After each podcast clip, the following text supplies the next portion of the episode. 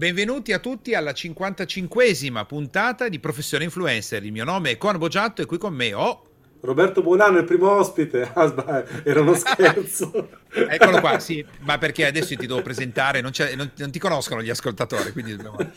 Va bene, eh, dopo Roberto che cerca di infilarsi come ospite, va bene, allora oggi eh, Roberto abbiamo un ospite che è già stato qui con noi, ma oggi lo intervistiamo, lo mettiamo sotto la luce dei riflettori per il suo libro. Quindi ecco. lo introduci tu? Benissimo, allora diamo tutti il grande benvenuto a Mario Moroni, ben trovato, ben ritrovato. Eccoci, buongiorno o buongiorno. buonasera o buon mattino o buonanotte, dipende ecco. quando uno vuole fare lo startup. Ah, ragazzi, io ho pirleggiato perché, perché il titolo del libro di Mario è, è abbastanza tosto, no? Quindi allora ho detto facciamo un po' lo scemo perché a un certo punto quando parte eh col titolo del libro allora magari qualcuno un po' si, si, si, si rigidisce, non lo so, come Ma... si chiama questo libro Mario? Dai. Startup di merda. ok, cioè, cosa vuoi? Però, Bello, no? Però diciamo subito ai nostri ascoltatori uh-huh. che la parola merda è una parola del dizionario italiano. Sì. Eh, che eh, identifica anche qualcosa di importante nella nostra vita perché, eh, come si dice, gli escrementi servono per concimare i terreni. Assolutamente. Nascono i fiori non dai diamanti, no? Mi bravo, sembra recitava il poeta De André. Esatto. Allora, io, Roberto, ho subito un pezzo forte per Mario. Ma poi scusate, eh, anche da influencer prima di andare sul palco a teatro si grida merda, merda, merda. Ci sarà esatto. un motivo, prego. allora, caro Mario, io in tutti i miei viaggi vivo, brigo, eh, uno di questi momenti topici l'ho avuti nel momento in cui sono andato al Cupertino, dove c'è la Silicon Valley e ho potuto avvicinarmi e stare davanti al garage di Steve Jobs. Mm-hmm. Ah. Parliamo, di, parliamo, di, questo fantomatico garage. Vogliamo cominciare a sfatare queste buffonate americane? Ma che in realtà, se, se ci pensi bene, non, cioè, non, sono buffonate americane, sono buffonate italo-americane. No? È italo-americane. Come, è un po' tipo Mostarda del vecchio Alberto assurdi, no? Noi crediamo sì. e vediamo con questa cosa un po' dello, dello zio d'America dei contenuti, tra cui anche il garage, il garage da cui è nata sì. l'Apple, da cui sono nate tante start-up. In realtà Wozniak ha detto molte volte nelle interviste che sì, si trovavano lì, magari bevevano della birra o si trovavano per chiacchierare, ma il primo Apple One lo fecero lì, lo fecero l'IBM, fecero negli uffici, quindi il mito del garage, dove se tu non hai una casa col garage non puoi fare startup, definitivamente lo vogliamo accantonare. Inoltre, visto che magari quello dell'Apple è conosciuta come cosa, anche lo stesso Facebook come, con Mark Zuckerberg. Sì al di là delle, dell'apertura più o meno intelligente del, del, social network all'interno dell'università, in realtà eh, la prima cosa che fecero quando cominciamo a girare un po', un po' il grano è prendere gli sviluppatori e affittare una villa con la mm. piscina, tra l'altro, per cui alla faccia del garage. Ma d'altronde io sono stato lì eh, perché voglio andare sui posti e il garage di Steve Jobs è un piccolo garage in cui difficilmente avrebbero potuto creare un laboratorio, quindi va bene, detto eh, questo... Eh, scusate, eh... se, se voglio aprire un'auto-officina posso iniziare nel garage, o vi offendete? no, neanche Vabbè, quella Roberto, mannaggia. neanche quella. E allora, questa, ti ho fatto questa domanda Mario perché il tuo libro io lo consiglio a tutti, lo trovo illuminante perché perché avendo vissuto tanti anni negli State e eh, avendo detto più più volte in Italia alle persone guardate che la cultura che arriva dall'America non è proprio così, non è che queste trasformazioni non è proprio come pensate, il tuo libro in maniera fredda e, e, anche a volte un po' forte per le persone che ascoltano per la prima volta questi contenuti affronta un argomento che secondo me è importante, che è questo. Tu oggi, Mario, consiglieresti a una persona o meno di lanciare la sua nuova startup? Ma allora, eh, aprire un'azienda assolutamente sì se ne hai i requisiti. Aprire una startup se sai che cosa, oltre ai requisiti di impresa, a che cosa va in ballo e soprattutto co- cos'è la startup, può darsi anche di sì. Il punto è, eh, secondo me, chiaramente il libro è un libro ironico, divertente, mm. spero, ma anche positivo, nel senso io non, non, sputo nel piatto in cui mangio e spero di mangiare ancora, che è il mondo digitale, il mondo dell'innovazione. Eh, purtroppo il, il, ehm, la frase principale da portare a casa è che non tutti possono essere imprenditori di tutto, eh, quindi ognuno ha le sue abilità, ognuno ha i suoi valori e dopodiché eh, uno deve poter capire cos'è startup. Non è il ristorante, non è la pizzeria, ma è un'azienda innovativa che ha una grandissima possibilità eh, di fallimento dove devi esplodere, devi, devi scalare, no? Quindi in, questo, in, questa maniera definiamo che cos'è la startup e consigliamo a chi magari ha un lavoro a tempo indeterminato, magari si trova un po' male in ufficio, magari di cambiare solo azienda, non di per forza aprire una startup. Quindi da quello che stai dicendo, poi Roberto lascio lo spazio a te, volevo solo fare due o tre domande iniziali così eh, che, che secondo me possono essere molto interessanti per chi ci ascolta. Se io adesso, Mario, decido di comprare un'edicola da Gianni, che, è vent'anni che ha lì l'edicola, io la compro, tolgo la faccia- rimbianco la facciata dell'edicola e apro la mia nuova edicola che invece di chiamarsi edicola da Gianni si chiamerà edicola da Corn. Sono o non sono una startup? Togliamo eh, subito il ascoltatore. Allora, è, è, il fatto, è un prodotto innovativo? No. È un prodotto okay. che ha un processo o un'esposizione innovativa? No, e quindi chiaramente non è una startup.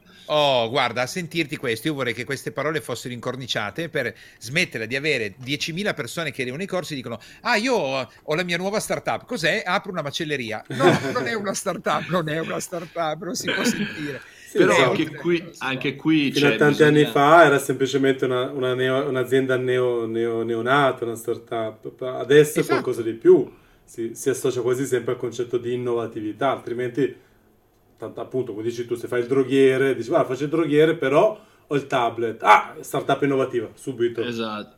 No, tra l'altro poi c'è questo problema anche in Italia, il fatto eh, della desinenza innovativa. Qua, quando crearono la startup innovativa, questa, questo sì. particolare canale, io ero in H-Farm con Passare e altri 30 poveri disperati che anni e anni sono non vedevano l'ora di vedere il digitale in Italia, mm-hmm. eh, si, si, potevano iscrivere, mi sembra che il primo dato ufficiale fossero 70 start-up innovative, perché altre non ci entravano, perché le maglie per diventare innovative erano così strette che potevano mm. diventare start-up solo delle aziende molto, molto, molto particolari. Ad oggi invece le maglie per poter diventare una start-up col valore di innovativo sono molto più larghe, quindi basta avere eh, un, una privativa industriale che può anche essere la registrazione di un marchio, può anche essere eh, fatta velocemente, devi avere un neolaureato, devi avere dei requisiti abbastanza facili, diciamo, tra di noi per, per poter far sì che si possa aprire un'azienda di valore innovativo. Dopodiché, anche se sei una startup che per lo Stato ha valore innovativo, non è detto che tu sia una startup. Eh, fa, facci un esempio che secondo te è esaustivo per dire questa è veramente una startup, magari anche di un brand famoso che dici, eh ragazzi, questa, questa è una startup, ai tempi chiaramente.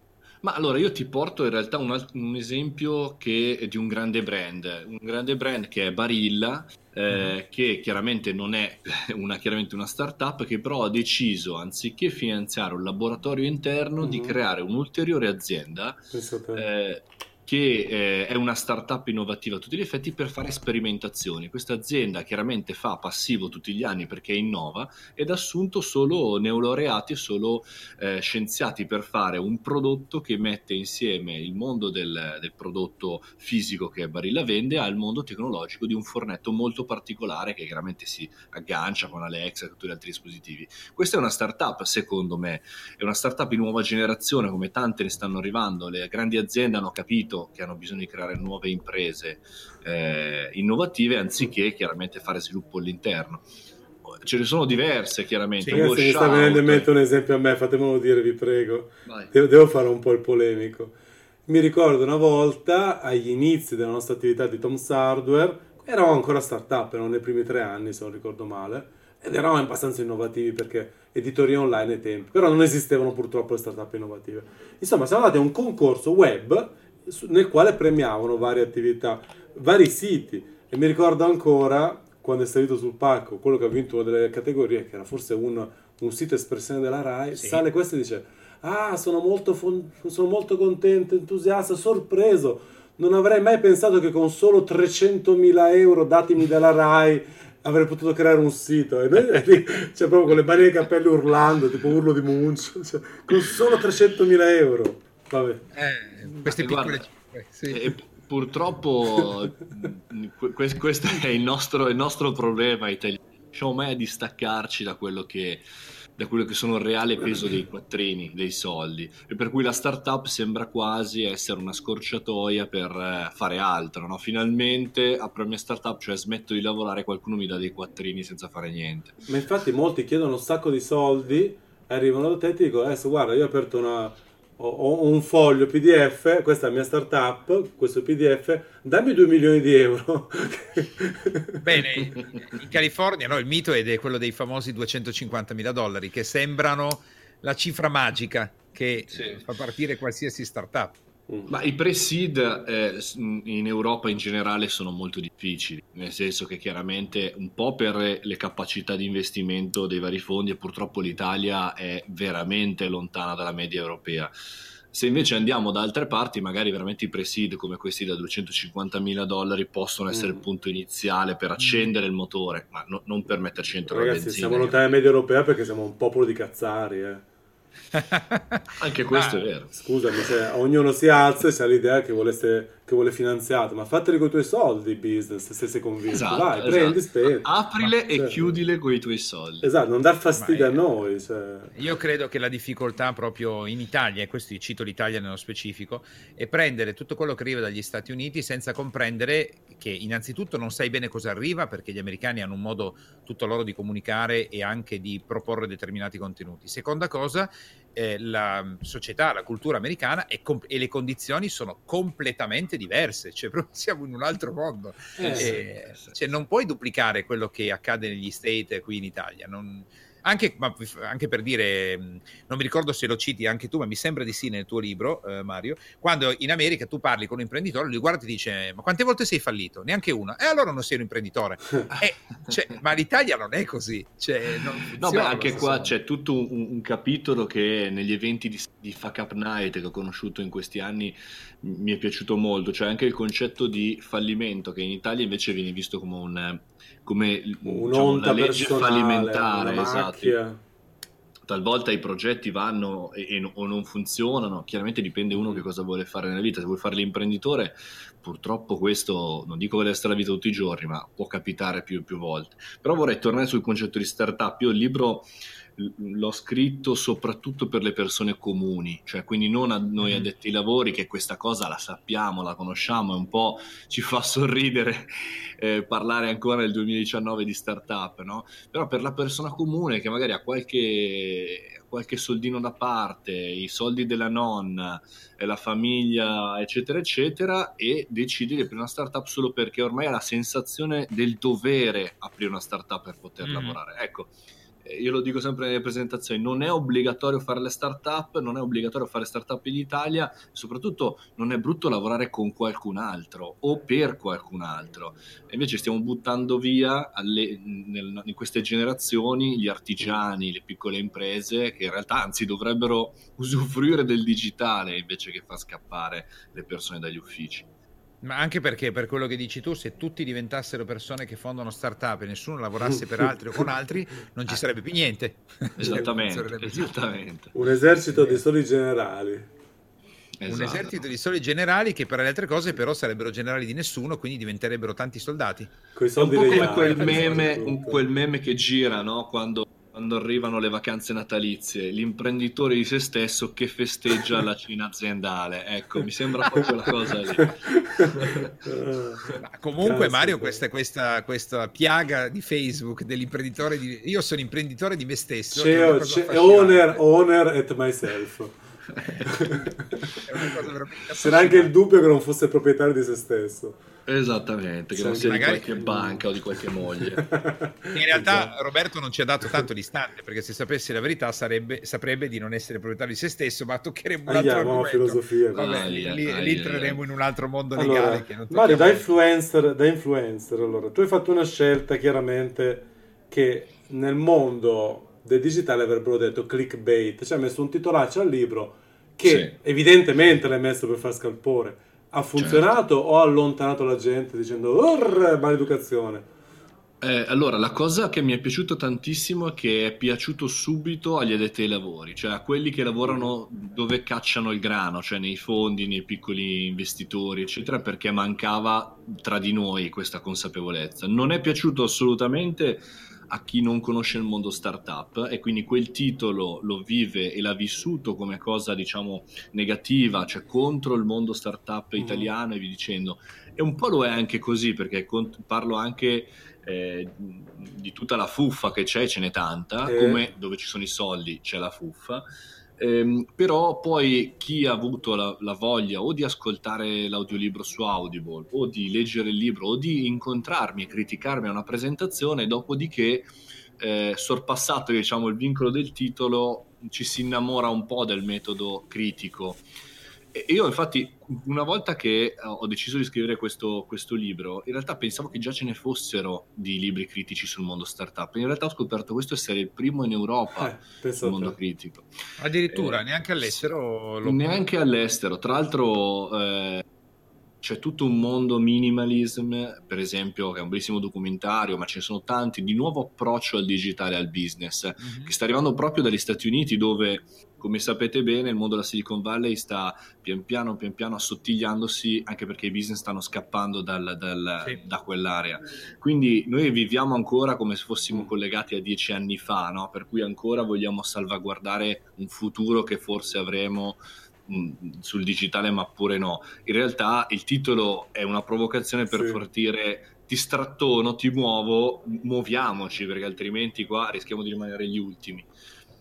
Bene, Ma potrebbe libro... essere, Mario, sì. che ci sia una specie di tabù nel parlare male delle start-up? Mm. Guarda, io ho intervistato due start-up con cui tra l'altro stiamo cercando di creare un altro progetto che sono state truffate eh, da, mm. un, eh, da, un, sedicente investitore. Eh, loro sono stati i primi a denunciarli a, ai carabinieri, alla polizia, mm-hmm. dopo che hanno truffato altre 37 start-up. Ecco. La, la, mm. la, eh, la, truffa era molto semplice, eh, l'investitore ti contattava, ti diceva la tua idea è fantastica, straordinaria, non ti incontrava mai fisicamente, facevi delle call e dopodiché alla fine di tutto questo processo, che era più o meno di due mesi, ti diceva di inversare eh, sulla tua nuova LTD dei diritti di eh, segreteria. Il problema è che gli start-up A non andavano a vedere se questi diritti erano corretti, i 2500 dollari erano giusti o meno, sterline sì. che fossero. Due, che non avessero mai preso un cavolo diavolo di Ryanair a 30 euro per andare a conoscere questa persona. Sì. E, e tre, che una volta scoperta la truffa, siccome la cosa era tabù, gli start-up il mondo è sempre idilliaco e fantastico, non posso dire essere il primo a essere truffato. Ah. E questa è la situazione di oggi nel mondo startup. Eh, cose, start... cioè, ma anche il truffatore è un poveraccio, cioè 2500 sterline a volta, sei proprio un povero. Eh, sì, sì, proprio è la, è la, cioè. esatto, è le, i furbetti del quartierino startupparo. Ma ti do un altro, un altro, dato, più del 90% delle startup che superano il terzo anno ha una media di 30.000 euro di fatturato in Italia. Un sacco di cioè, soldi quindi vuol dire che è, è, cioè, è meno di un lordo di un, di un, buon dipendente, cioè nel senso che alla fine vai a creare una cosa, ma siccome non hai competenze, non sai come gestirlo, la lasci lì e la lasci morire. Bisognerebbe contatt- ricontattarle e capire che fine hanno fatto questi, eh sì.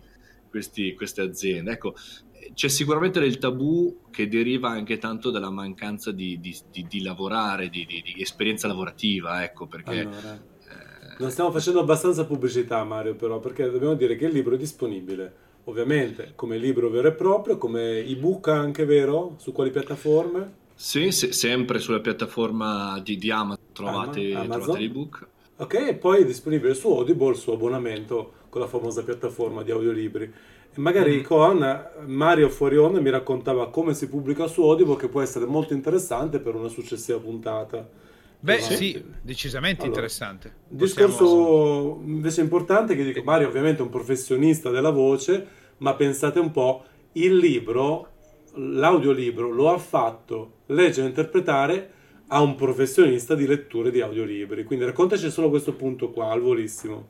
Guarda, come sai mi piace tantissimo il mondo della voce, cui ho detto me lo registro io in studio dicendo l'ho registrato, l'ho riascoltato, mi piaceva, come faccio sempre, lo lascio sedimentare un paio di uh-huh. settimane, poi lo riascolto per avere l'effetto pubblico e ho detto no, c'è qualche cosa che, che, che non va, mi sembra troppo eh, irriconoscibile. Allora ho contattato Riccardo May, che è la voce tra le tante cose che fa di Super Quark o di Naceo, ah, cioè un professionista okay. del mondo eh, della voce, soprattutto è uno che su Audible legge Ken Follett, legge i più grandi classici anche di, di, di Amazon.